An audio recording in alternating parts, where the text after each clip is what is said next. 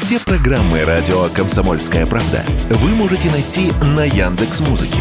Ищите раздел вашей любимой передачи и подписывайтесь, чтобы не пропустить новый выпуск. Радио КП на Яндекс Музыке. Это удобно, просто и всегда интересно.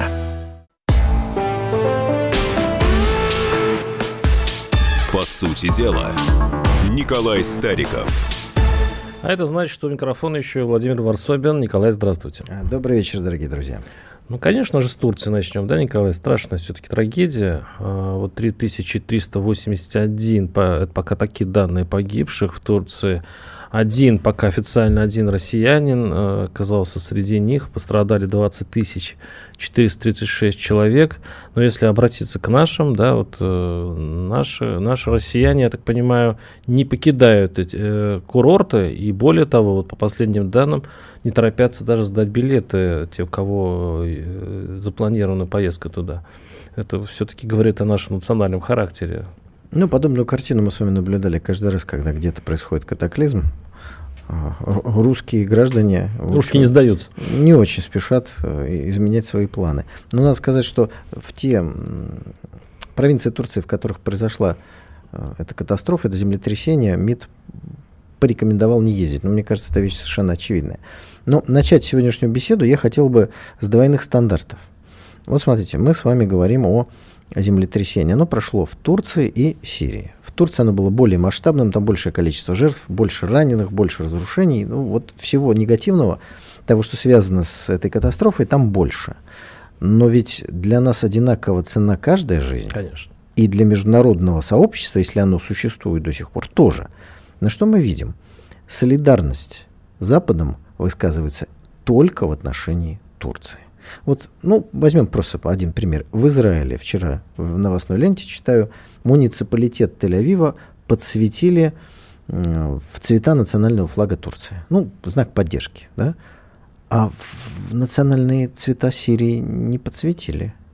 Я понимаю, что у Израиля с Сирией такие сложные отношения, но ведь беда, но ведь надо отложить в сторону всевозможные какие-то там недоразумения.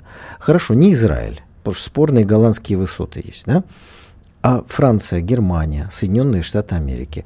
Вот, э, Владимир, вы уверены, что они помогут Сирии также э, решать проблемы возникшие, как они помогают Турции? Уверен, что нет. И я тоже. Ну и масштаб разрушений в Турции больше, чем в Сирии. Так, Турц, да, но Турции они помогут, а Сирии поможем только мы, что мы, собственно говоря, и делаем. Поэтому еще раз мы видим, что Россия, ну вот, как говорится, нравится кому-то, не нравится, но даже в этой ситуации является чем-то сдерживающим и балансирующим. Да? Могут быть проблемы между Сирией и Турцией, между еще кем-то, но Россия, она поможет и Турции. И э, посмотрите, есть объявления у нас в социальных сетях о том, что люди там нуждаются в одежде теплой. И я уверен, что наши граждане и принесут еще и одежду.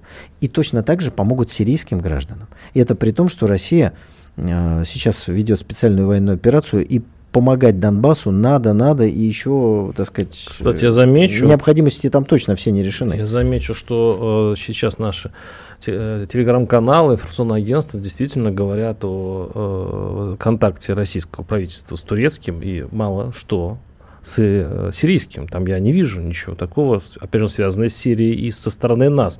Зато представьте, как, как сейчас НАТО как сейчас вся Европа, даже Швеция ринулись помогать Эрдогану и, а, естественно, всей Турции. Сейчас туда едут специалисты, едут спасатели. А, Америка подключилась. И, э, возможно, это землетрясение изменит э, направленность турецкой политики. Возможно, что она согласится на вступление Швеции в НАТО, возможно, будет потепление отношений между ней и Европой.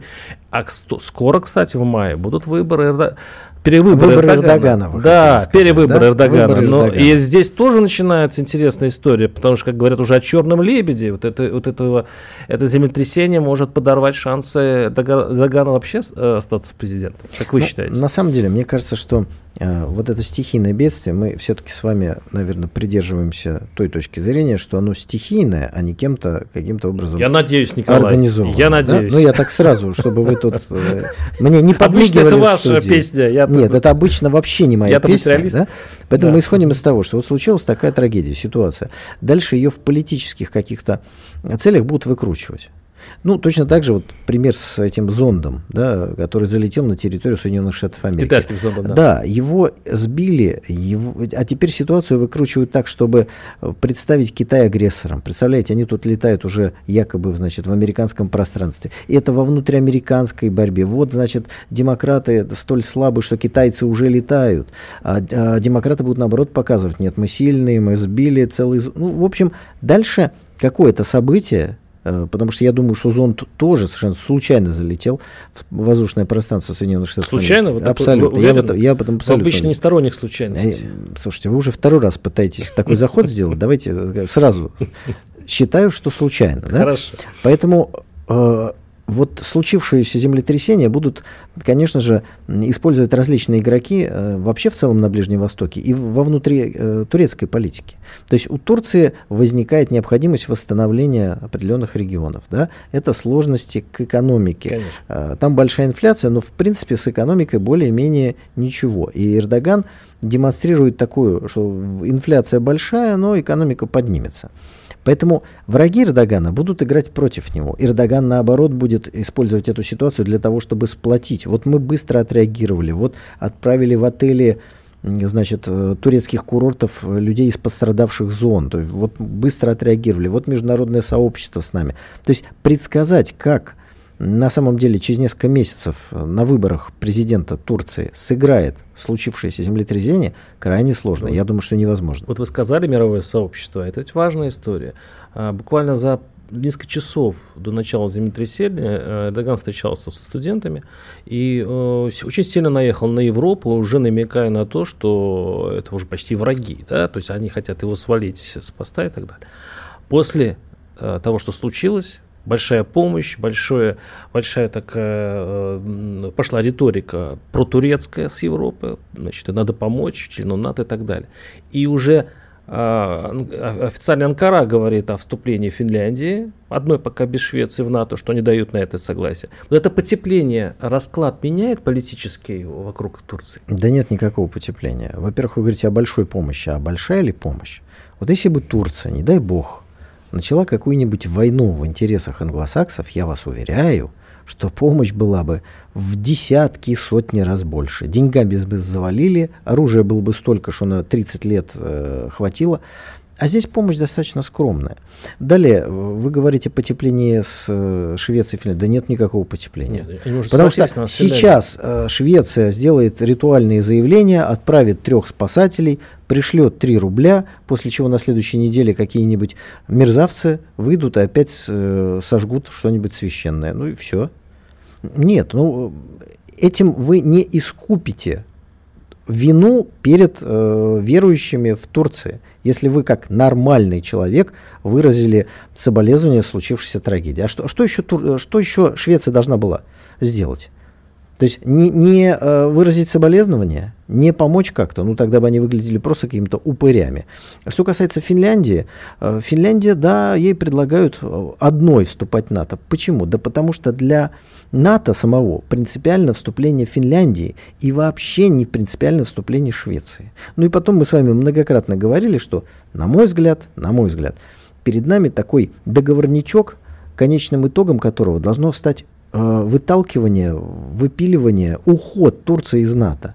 Для того, чтобы потом русских стравить с турками. Пока турки находятся в НАТО, это э, чревато э, втягиванием в войну всего Североатлантического альянса, поэтому нужно, чтобы турки вышли из НАТО. И вот этот вот сценарий, он Вы потихонечку говорили в прошлой передаче об Да. этом, да. Ну, то есть потепление отношений между Западом и Турцией вы не предполагаете. Так не может быть Не может потепления. Тут, кстати, пишет наш слушатель, наш слушатель, а в телеграм-каналах такая интересная мысль. Э, Сейсмоактивность Турции ставит вопрос о стоимости газопроводов и их функционировании. Турецкий газовый хаб, на который, кстати, надеется Москва, становится не просто экономически затратным. Большая вероятность, что западные инвесторы уйдут из турецких газовых проектов. Ну вот смотрите, мы с вами говорим о том, что случившееся умелые политические игроки всегда пытаются использовать в своей игре. Конечно, Запад хотел бы, чтобы э, вот этого газопровода, э, мне не нравится слово хаб, я не очень понимаю, что он означает, вот транзита российского газа опять в Европу или куда-то еще с территории Турции не было. Э, Эрдоган сказал, будет. Что сделали? Пока прикидывают, пока не строят еще, да, и вдруг происходит землетрясение, конечно, Запад выходит сразу говорит, смотрите, тут землетрясение, тут нет надежных поставок, но это все спекуляции. Все это не более чем спекуляции. В Турции землетрясения случались, на Ближнем Востоке землетрясения случались. Если бы каждый раз, когда случается землетрясение, прекращались бы какие-то большие инвестпроекты, тогда бы экономика выглядела совершенно иначе. То есть случившееся используют в политических целях. Но реально там можно сделать этот газовый хаб. Ладно, пусть мы это слово с вами э, используем. Но Запад будет стараться, чтобы его не было. И здесь Эрдоган, здесь выборы, и здесь э, реальность и опасность определенная прихода к власти прозападных сил, потому что все-таки Эрдоган, он такой протурецкий. И тогда вопрос... Ну, удобный для Москвы. Вопрос строительства газовой инфраструктуры будет просто похоронен под красивым предлогом. Вот смотрите, было землетрясение, нам нужно восстанавливать, подождите, зайдите в, после дождичка в четверг, мы посоветуемся с товарищами, ну и так далее и тому подобное. Но, конечно, Запад старается сейчас законопатить все возможные пути сотрудничества России с миром. Но так сказать, к несчастью для Запада, мир гораздо больше, и путей тоже очень-очень много. У нас остается 20 секунд на окончание этой части. Все-таки какие шансы Эрдогана а, выбраться в мае? Выбраться? Мне кажется, что у него очень хорошие шансы. А, Николай Стариков, Владимир Варсобин. Дальше мы пойдем по другим темам. А, и оставайтесь с нами. Мы затронем проблему нефтепродуктов, которые сейчас обложены санкциями. Так что вернемся через пару минут городе черными ночами Не отложки черные с черными врачами Спокойствие, только спокойствие. Мы не дадим вас в обиду. Каждый вторник в 8 часов вечера по московскому времени в прямом эфире радио «Комсомольская правда» Иннокентий Шеремет спасает Россию от сил зла. Не пропустите программу «Изгоняющий бесов».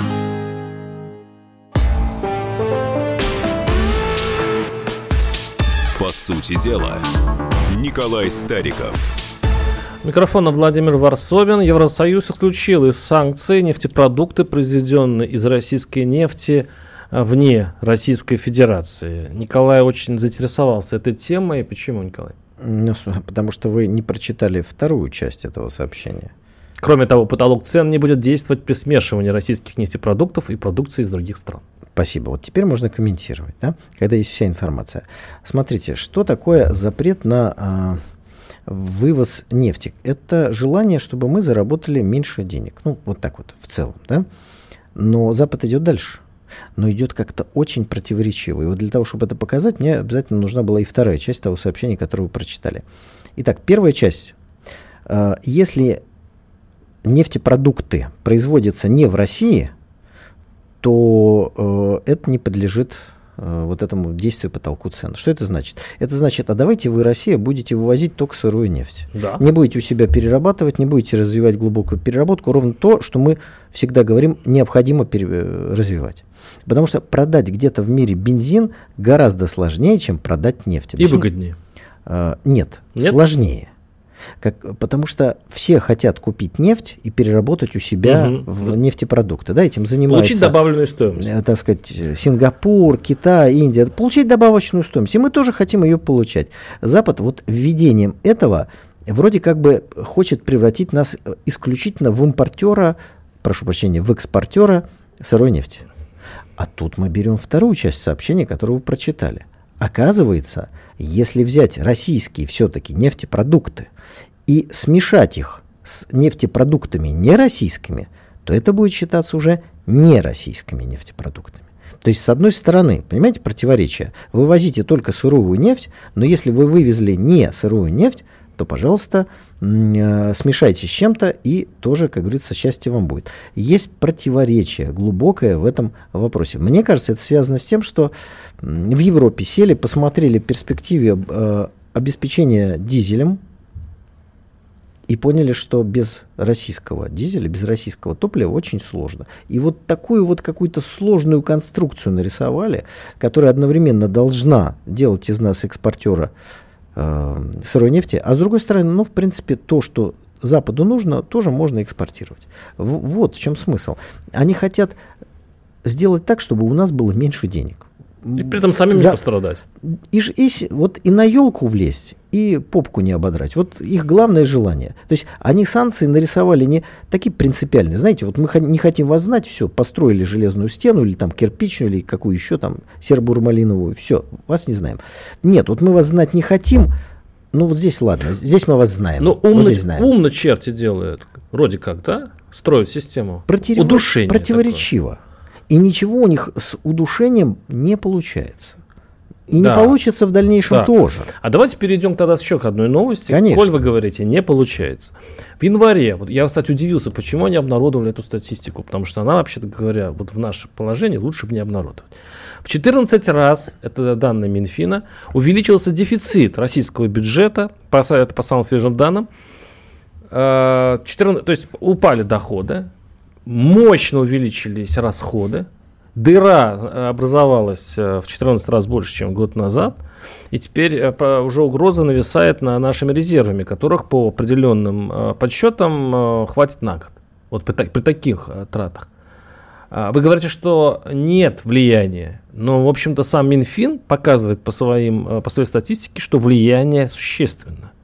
Ну, вот давайте разберемся. Действительно, вопрос очень важный. Вопрос первый. Влия- влияют ли санкции на экономику России в отрицательную сторону? Конечно. Их бы никто никогда не вводил, если бы от них была одна польза Российской Федерации. Безусловно, влияют. Вопрос в какой степени. И вот здесь мы видим, что степень совсем не та, которой хотелось. Теперь давайте вот с этими цифрами января. В 14 раз увеличилось.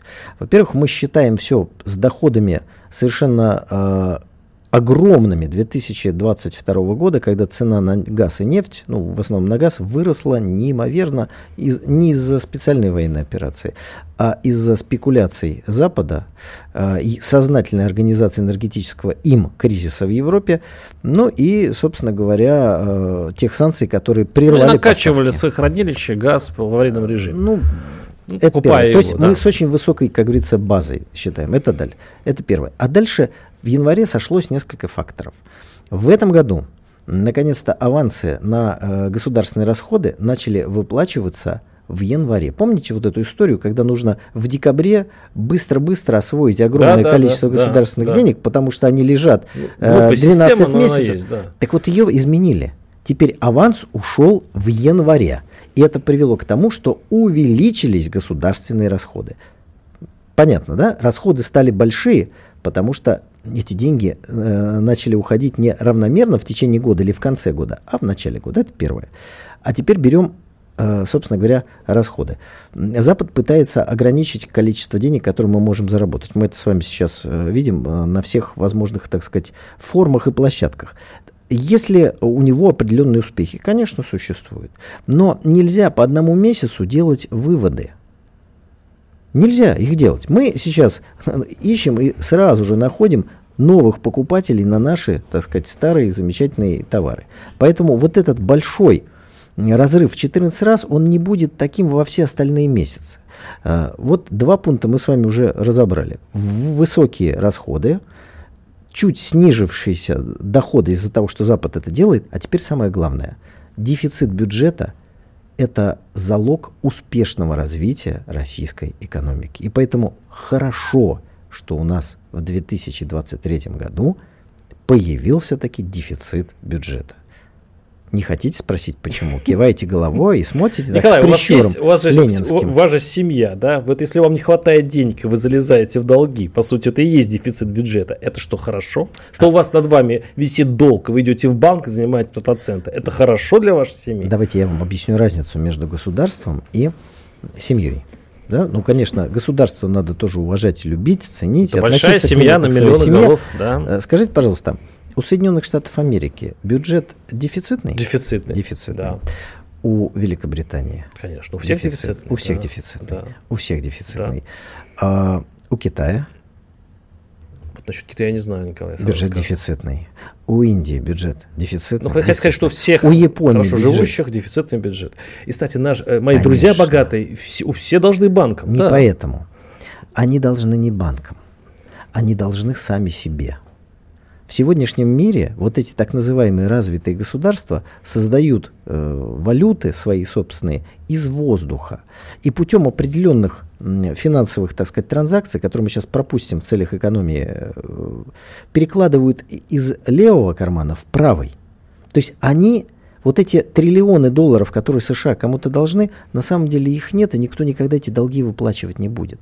Нет того банка, у которого, как вы говорите, какая-то семья взяла. Она просто нарисовала деньги и влила их в свою экономику, как это делают сейчас американцы, давая заказы на оружие. Вы же видите вот эту систему в действии в связке с украинским кризисом. Есть украинский кризис, они спровоцировали войну, дальше они берут старое вооружение – отправляют за деньги Украине, угу. а на эти деньги заказывают своим предприятиям новое вооружение. Откуда они взяли деньги? Они их создали из воздуха. Николай, Николай зная вас давно, я понимаю, что вы хотите сказать. Вы хотите сказать, что сейчас нужно напечатать новые деньги. Это вы немножко отстали лет на сто. Сейчас деньги уже никто не печатает деньги создают ну, нажатием кнопочки. Да, да, да. Ну, какая разница? Разница. Значит, нет. что нужно? Смотрите, день, деньги это вообще. Инфляция это называется. Подождите. А, деньги это э, оно может и быть инфляция при одном условии пропорции. Какой э, сегодня у нас процент государственного долга к ВВП в России? Крайне низкий, 2%. У, там, у Соединенных Штатов Америки он уже там, к 100% подбирается. То есть мы должны в случае наличия дефицита бюджета создавать деньги и вливать их в крупные инфраструктурные проекты. Объясню почему. Как только вы это делаете, вы увеличиваете базу экономики. Николай, у нас госдолг в пределах 20% ВВП. Нет, вы ошибаетесь. Госдолг? Нет, нет, вы ошибаетесь. 24,5, 25,4 триллиона. Все зависит от того, как вы считаете. Как вы будете ну, считать? Вот дайте я закончу мысль, вы поймете, о чем идет речь. Вы сейчас, когда пытаетесь в Википедии что-то прочитать, вы потеряете мысль, серьезная, мысль нашей... Э, наша серьезная газета печатают. Смотрите, как, каким образом раз, развивалась экономика Китая? Вот что, китайцы добыли что-то такое невероятно ценное, э, какие-то полезные ископаемые в огромном количестве, которые продали, увеличилась экономика? Нет. Китайцы работали, а для этого создавали предприятия. Но предприятие не может возникнуть на голом месте. Кто-то должен выдать ему кредит. Если это делает государство, оно немедленно начинает получать налоги, э, косвенные налоги. То есть, как только вы выдали кредит на строительство завода, вы немедленно получили в бюджет примерно процентов 20, а то и больше от того, что вы дали. Вот кредитование экономики приводит к увеличению экономики. Хотите получить экономику совершенно другого размера, с другим количеством налоговых отчислений, вы должны кредитовать. Так вот, дефицит бюджета – это повод и способ кредитования экономики. Вот почему У я говорю, что Центробанк это очень боится инфляции. Очень, очень Центробанк боится. боится всего того, что идет на пользу нашей экономики. А инфляция в данном случае это страшилка. При огромном профиците внешней торговли, которая у нас есть. А, Ничего а, этого не будет. Официальные данные Минфина 13,2 ожидается до 20, это в прогнозах на а, следующие года, до 25-30 года, 25% ВВП, так что у нас серьезная нагрузка идет.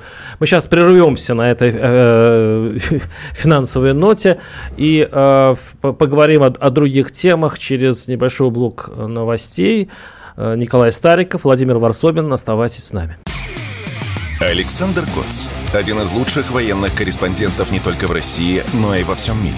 Он работал репортером во многих горячих точках. Чечня, Южная Осетия, Косово, Афганистан, Ливия, Сирия, Египет, Ирак, Украина. Каждый четверг в 7 часов вечера по московскому времени слушай на радио «Комсомольская правда» программу «КОЦ. Аналитика с именем».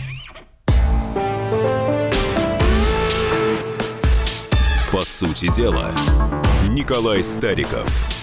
Микрофона Владимир Варсобин. Мы с Николаем э, размышляем на тему, что делать российской экономике, как э, она будет жить в связи с санкциями, потому что все-таки Затрещала она, судя по статистике Минфина, в 14 раз увеличился дефицит бюджета и э, выросли очень сильно расходы и упали доходы. Я вот вопрос, Николай, э, какие вы пытаемся, по-моему, правительство пытается сделать так, чтобы россияне жили с ощущением, что ничего в этом мире не меняется, что ну, ну, все спокойно и стабильно. Может ли экономика вот в таком, э, э, в таком режиме прожить в этот, в, без падений прожить этот год? Или нужны какие-то реформы, по-вашему? Владимир, вы даже не знаете, как вы вот в точку попали, когда говорите, чтобы ничего не поменялось. Но прежде чем ответить на вопрос, еще раз, еще раз уточним. Увеличились расходы, потому что наконец-то стали авансы из госбюджета платить в январе, а не в декабре. Ну, это, это не только, там это, военные расходы наверняка. Военные расходы тоже увеличились. Ну, э, все это есть, да? Второе. А когда мы говорим о том, что э, там не добрали какие-то деньги, это есть, да, и сейчас мы тоже об этом поговорим. Запад все-таки пытается вставлять палки в колеса, ну, но, но говорили, еще да. на январь пришлось изменение способа платежей налогов, да, единый налоговый счет. И поэтому выяснилось, что некоторые компании переплатили налогов, у них одна точка зрения, у налоговой инспекции другая. Николай, это Подождите, маленькая капля из это, того, что Нет, это, это, это очень большая, является. это поток целый. Подождите, это важно.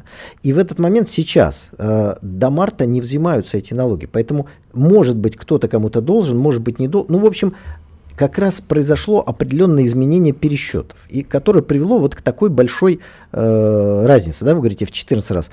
Здесь нет повода никакого для паники. Один месяц э, все это устаканится. Но звоночек. Ну, это же звоночек. А вот теперь что нужно делать? Да. Вот когда вы говорите, что кто-то хочет, чтобы было как раньше. Да, есть такое. И вот сейчас я вам скажу то, что, наверное, наши радиослушатели не знают, и вы, наверное, не знаете. Знаете, каким образом определяется налоговая база для того, чтобы взимать э, налоги с нефтегазового э, нашего сектора, который вывез тот самый многострадальный бензин или менее многострадальную нефть за пределы матушки России. Знаете как? Что-то я читал именно по бирже. Есть, есть такое агентство, называется Аргус. Владимир, вы уже догадались, где оно зарегистрировано? В Петербурге. Ну что, это было бы прекрасно. Ну, это было бы полбеды. Оно зарегистрировано в Лондоне. Ну, да. Является частной британской компанией. Ну, радиослушатели, которые читали мои книги, понимают, наверное, куда...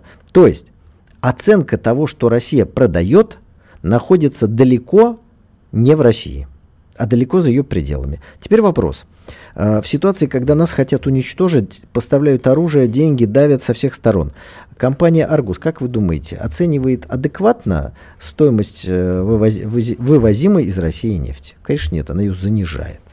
Поэтому первое, что нужно сделать нашему уважаемому финансовому блоку, отказаться вот от вот, вот этой вот оценки э, компании Argus я уверяю вас, сразу выяснится, что нефть в России продается дороже, налогов будет больше и так далее. То есть это такая, ну я не знаю, какая-то отрыжка какая-то от прошлого времени, когда все считали, что есть вот эти независимые структуры, которые точно все честно считают. И в Лондоне независимый суд.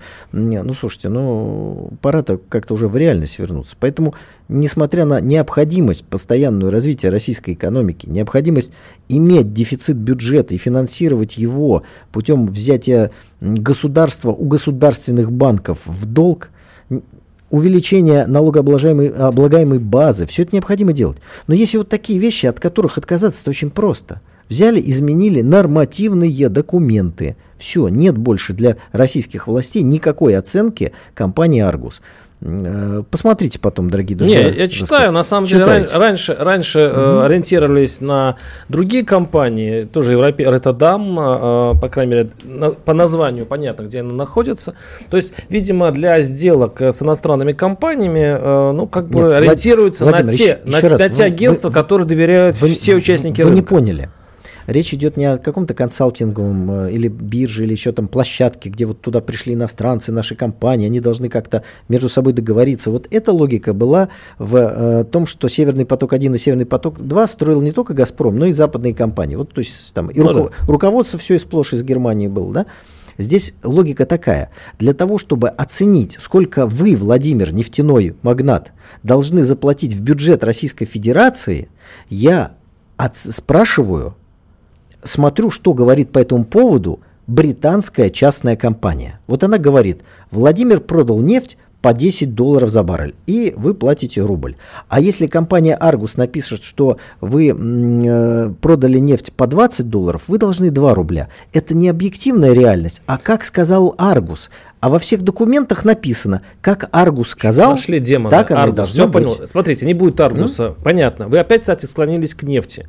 А я спрашиваю, Да что пусть делать... Аргус будет, только зарегистрирован, как Да вы сказали, бога, в Петербурге. Ради бога. Но это, по-моему, не самая главная проблема Ну, российской же. экономики. А я все-таки спрашиваю, такие вызовы, вот какие вызовы сейчас предъявляются экономике нашей, от этого зависит очень многое. Вообще, мне кажется, судьба нашей страны зависит, как проведет экономически этот год Россия. Что надо делать? Затаиться и э, ждать, э, ну, чтобы сама та модель экономики, которая уже есть, сама выплыла, или по ходу движения ее менять, ее э, совершенствовать, ее реформировать? У меня вот такой вопрос, Николай. Да, смотрите, э, мы с вами неоднократно об этом говорили, но вы периодически забываете все то, о чем мы с вами беседуем. Ну и даете нам тем самым повод заново сказать спасибо вам за то, что вы есть товарищ Варсобин. Уважаемые радиослушатели, все рисует сейчас, пожалуйста, рыбки поблагодарите Варсобина, да. товарища Хорошо. Варсобина за то, что он есть, даже если вы с ним о чем-то не согласны. Итак, есть программа «Курс. э, Концепция усиления российского суверенитета». В интернете можно найти. Эту программу мы подготовили до специальной военной операции. Она применима сейчас. И более того, правительство частично использует те э, наработки, которые там у нас э, Какие, указаны. какой курс? Вы расскажите, а что нужно Дайте делать? дослушать. Никто Так не вот, знает про вашу итак, программу. Что нужно делать? Вот так вот, знаете, грубо. Первое. С одной стороны, увеличивать экономику. Это значит, государство должно кредитовать А, большие мы вернулись к этому тезису, о вы говорили. Это части создание программы. э, производств, создание товара. А с другой стороны, государство должно стимулировать покупательную способность. Спрос. Вот когда мобилизованным выплачивают большие суммы денег, это спрос. Но должно быть и предложение, и спрос. Мы должны крутить велосипед, да обе педали. Так вот, государство сейчас у нас, с одной стороны, спрос простимулировало, с другой стороны, определенные деньги влило в э, сектор военный, это есть. Теперь надо также кредитовать строительство предприятий по производству продуктов питания и всего того, что из России ушло. Рынок открылся. Я припоминаю, Николай, Рынок вы говорили об этом в открылся. той части передачи, где я вам сказал про инфляцию. Слушайте, Я- ну я- ладно, я- я- автомобили, это- Неужели вот вбрасывание в экономику как можно больше свеженапечатанных рублей для вас и является реформой экономики? Я вот это понять не могу. Вот- Я-то вас спрашиваю о реформе, о том, чтобы ее как-то снять с нефтяной иглы, как- чтобы сделать ее, ну, более продвинутой, что ли. Владимир, очень хорошо, что вы сказали- А вы возвращаетесь снова к, к истории. Что Давайте вы мы раздадим денег. Подождите, Ну, что вот. вы сказали ключевую фразу, что вы ничего не понимаете. Вот это вот, э, с Николай. этого начинает путь в знание. Я вам хочу сказать, что сейчас я читаю книгу, написанную Лин Кван Ю, знаете, да, руководитель э, Сингапура. Сингапура, Сингапура. Вопрос первый. Вы знаете, сколько лет он руководил Сингапуром? Очень долго. 31 год. Да. Поэтому, когда кто-то требует сменяемости власти каждые 3-4 года, он, видимо, хочет достигнуть диаметрально противоположных результатов от Сингапура. Успех Сингапура во многом несменяемость сингапурской власти. 31 год. Теперь вторая часть успеха. Ли Куан Ю э, приглашал компании, развивал э, экономику и вот это все так заботливо выстраивал, но не делал никогда резких шагов не э, реформировал то, что не нужно было реформировать. Сингапур Как- не воевал. И самое Он, главное, не, по крайней мере, не устраивал, э, точнее так, не, у него не получались эти самые э, спецоперации, в которых при- применялись бы какие-то вооружения. У него Вы- не было такой нагрузки на размер экономику. Сингапура представляете себе? Ну, поэтому он жил, в общем-то, в достаточно цивильных условиях, в отличие Какие от нас. военные операции? У Сингапура главная проблема была, чтобы на него не напала Индонезия. И поэтому первое, что сделал Ли Кван Ю, создал армию и купил танки, а потом провел парад. И когда индонезийские военные атташе увидели, что у Индонезии нет танков, а у Сингапура есть танки, то возможность оккупировать Сингапур у Индонезии сошла на нет. А до этого, просто, уважаемые радиослушатели, хочу сказать, что Сингапур некоторое время, когда освободился от Британии, он с Индонезией был в одном государстве. А потом э, сингапурцы, в первую очередь Ли Ю, решили, что надо выйти. Одним словом, когда вы говорите, что надо вот деньги куда... Не так все, не так все обстоит. Ли Кван Ю лично выделял кредиты государственным компаниям для их развития. То есть он решил, что должна быть авиакомпания. Он нашел менеджера, поставил его и сказал, вот ты будешь и отвечаешь. И государство Сингапур дало кредит ни невидимая рука рынка, ни частные банки. Государство дало кредит. И вот таким образом он создал авиакомпанию, значит, компанию перевозчиков, так создавал IT-индустрию Ну, и так далее. Эффективность и тому коррупция. подобное. Проблема будет в этом. В эффективности и в коррупции. Его все время обвиняли в коррупции. Его любимым делом было разорять через иски о защите чести и достоинства тех, кто пытался обвинить его в коррупции. Так вот, если бы не государственная а, организация и то, что вы называете вмешательством государства в экономику, никакого сингапурского чуда никогда не было бы. И несменяемость власти. 31 год Ли Кван Ю у власти. Вот залоги того, что вы, вам нравится в Сингапуре. Хотите, как в Сингапуре, красиво, делайте, Николай. как в Сингапуре. Хорошо, мы прервемся на пару минут. У нас небольшой блок рекламы. Думаете, понедельник день тяжелый? А как же пятница? Нашим ведущим некогда думать о выходных. Никита Данюк и Владимир Варсобин, не жалея сил и нервов, подводят самые честные итоги недели. Каждую пятницу в 7 часов вечера по московскому времени на радио «Комсомольская правда» слушайте программу «Тактика Данюка».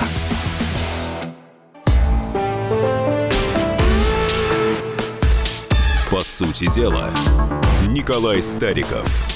У микрофона Владимир Варсобин. Экономические дебаты у нас переместились и в, в перерыв. Мы тут уже Тема-то горячая. Горячая, Тема-то да. горячая. Да, я, кстати, я тут за- задвинул целую речь на тему, что инфляция это вообще налог для бедных. То есть, когда идет инфляция, то страдают от этого самые бедные Совершенно верно. И поэтому государство должно как можно больше социальных пособий Это еще больше раскрутит маховик инфляции. Подождите, вы сами себе противоречите. Вы, с одной стороны, говорите, что страдают бедные, и тут же через три секунды говорите, что не надо им помогать. Нет, надо, но просто не надо доводить до ситуации, когда цены на хлеб э, будут Подождите, подниматься каждый подождите. день. Так Это надо помогать людям? Надо. Надо. Ну, Надо. тогда давайте не помогать. инфляцию. Ладно, Подожди, давайте а к как вы опреди- теме. Нет, подождите, подождите. Вот вы уходите от... э, Я не от ухожу, мы будем до- А как вы определите? Вот ней. вы руководитель, не знаю, страны, социального фонда нашего. Как вы определите, какое пособие, э, минимальный размер заработной платы не раскрутит инфляцию, а какой раскрутит?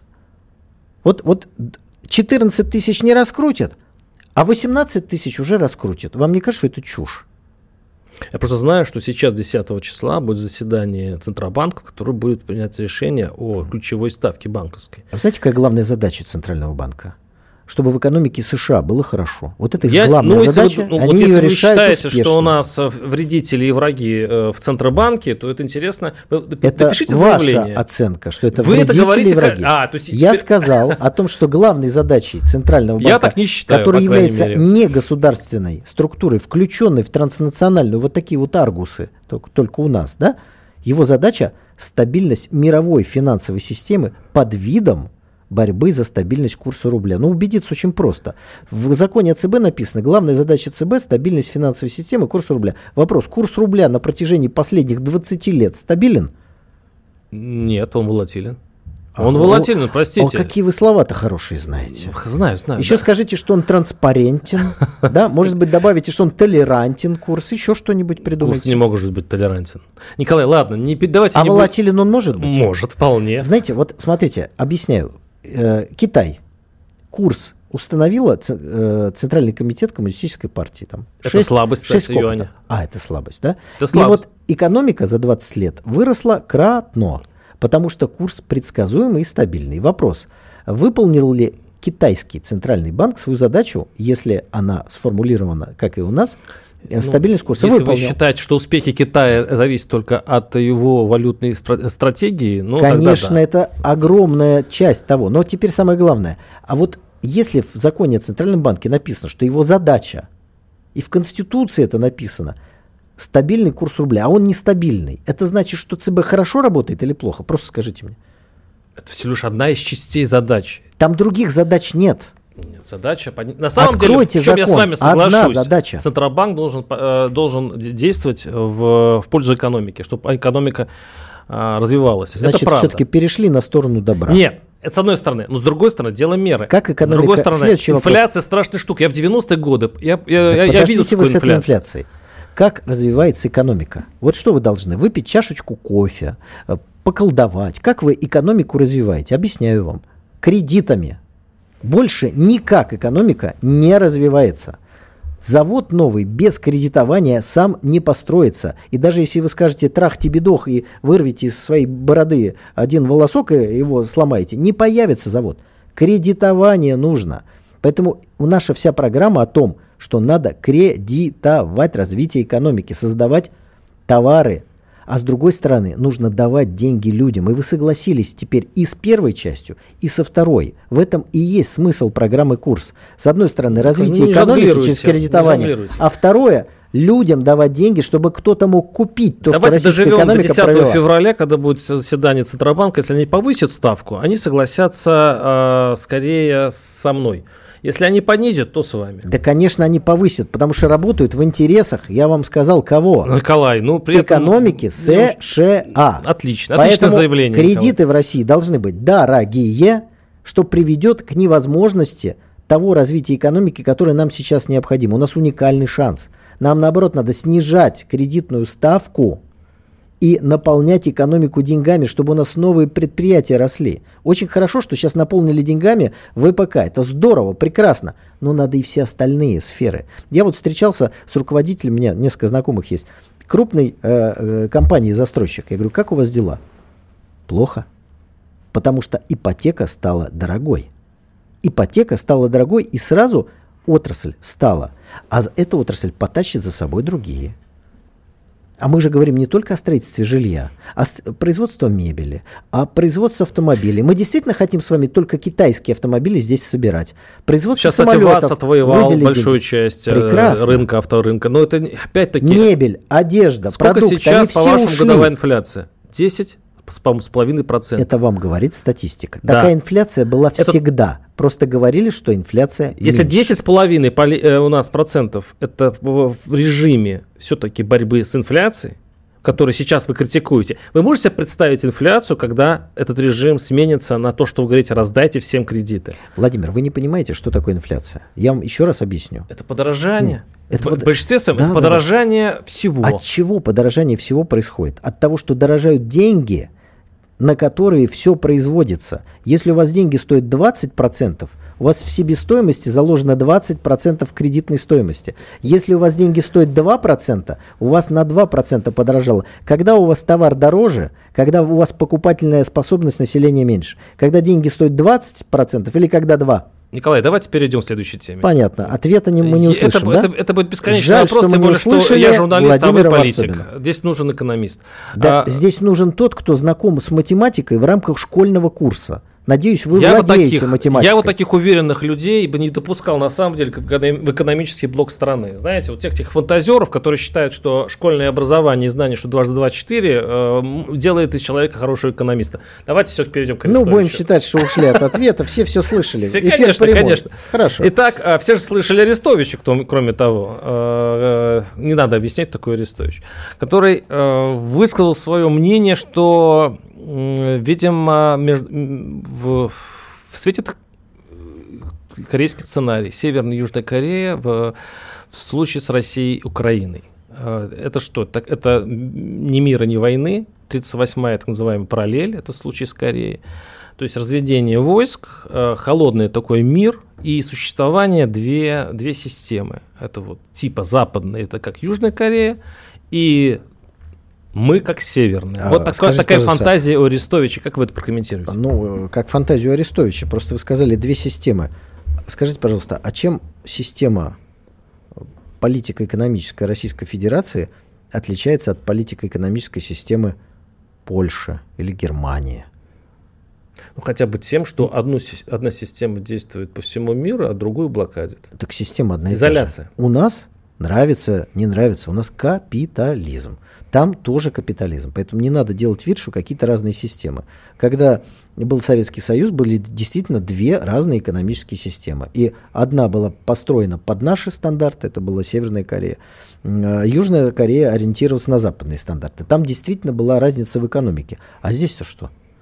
Здесь чисто геополитическая борьба. То, что озвучил Арестович, на самом деле действительно, и мы тоже с вами говорили об этом многократно, это тот сценарий, который Запад хотел бы сделать на Украине. Только Запад, Москва бы на это не согласилась, по-вашему? Вот смотрите, вам нравится положение Северной Кореи, не экономическое. М. Оно окружено, оно не, несравнимо с нами. в том смысле, что у вас на границе враждебное государство, и на территории этого враждебного государства военные базы еще более враждебного государства, на котором находится ядерное оружие. Вам это нравится? Вот и Ким Чен Ыну это не нравится. И поэтому он проводит учения, изобретает ядерное оружие, э, делает дальнобойное орудие, чтобы они доставали, так сказать, туда, куда надо по военной стратегии Северной Кореи доставать. Вот от, что предлагает, ну, предлагает условный Арестович, рассказывая этот сценарий. Значит, э, Россия где-то останавливается, получается, часть территории уже вошла в состав Российской Федерации, может быть какая-то буферная зона, а на остатках того, что называлось Украиной, формируется ну, такая Южная Украина. И там немедленно появляются американские военные базы. Потому что даже если они вам гарантируют письменно их отсутствие, обманут, и появятся там новые военные базы США и НАТО. Они уже об этом говорят, что почти приняли. Принимать не будут. Нет, Южная Просто Корея и Северная Корея никаких договоренностей Про... вообще не было. Там вообще не как было. Это не Никаких было? обязательств не было. Как это? Просто 38 правильность. Ну, пер... ну, никаких подпис... Никаких, никакого было. мира. Да, вот Мирный договор не был Вам это нравится ситуация? Мне нет. Я не хочу, чтобы русских разделили какой-то там параллелью. Потому что на Украине живут русские. Есть часть сведомых, находящихся, конечно, в западных образцах, областях, большинство людей это русские люди, которые находятся сегодня в оккупации. А вы заметили, что И Арестович это рассказывал сценарий, как плохой сценарий для, для Украины. То же самое. Он считает, и, кстати, Украина, Украина же вообще, украинцы вообще считают, что они должны победить в этой, а, значит, в этой схватке. А для них это будет таким холодным душем, что говорит Арестович. То есть ожидания и с российской стороны, и украинской такие вот, всех победим. Арестович начинает новую политическую игру под руководством американских кураторов. И у него роль такого, э, ну, уже не злого следователя, а, наверное, реалиста. Оппозиция Зеленского, да. Он озвучивает тот сценарий, который изначально хотели Соединенные Штаты Америки. Но он Россию не устраивает, потому что Россия начала специальную военную операцию, чтобы не было никакой Э, вот такой разделительной линии с иностранными базами вблизи наших границ. Мы же требовали демилитаризации и денацификации. Демилитаризация это отсутствие А почему в прошедшем баз. времени говорите, Николай? Потому что мы требовали в декабре 2022 года. 21 Николай Стариков, Владимир Варсобин. Договорим через неделю, Николай. До, До свидания. свидания. До свидания. По сути дела.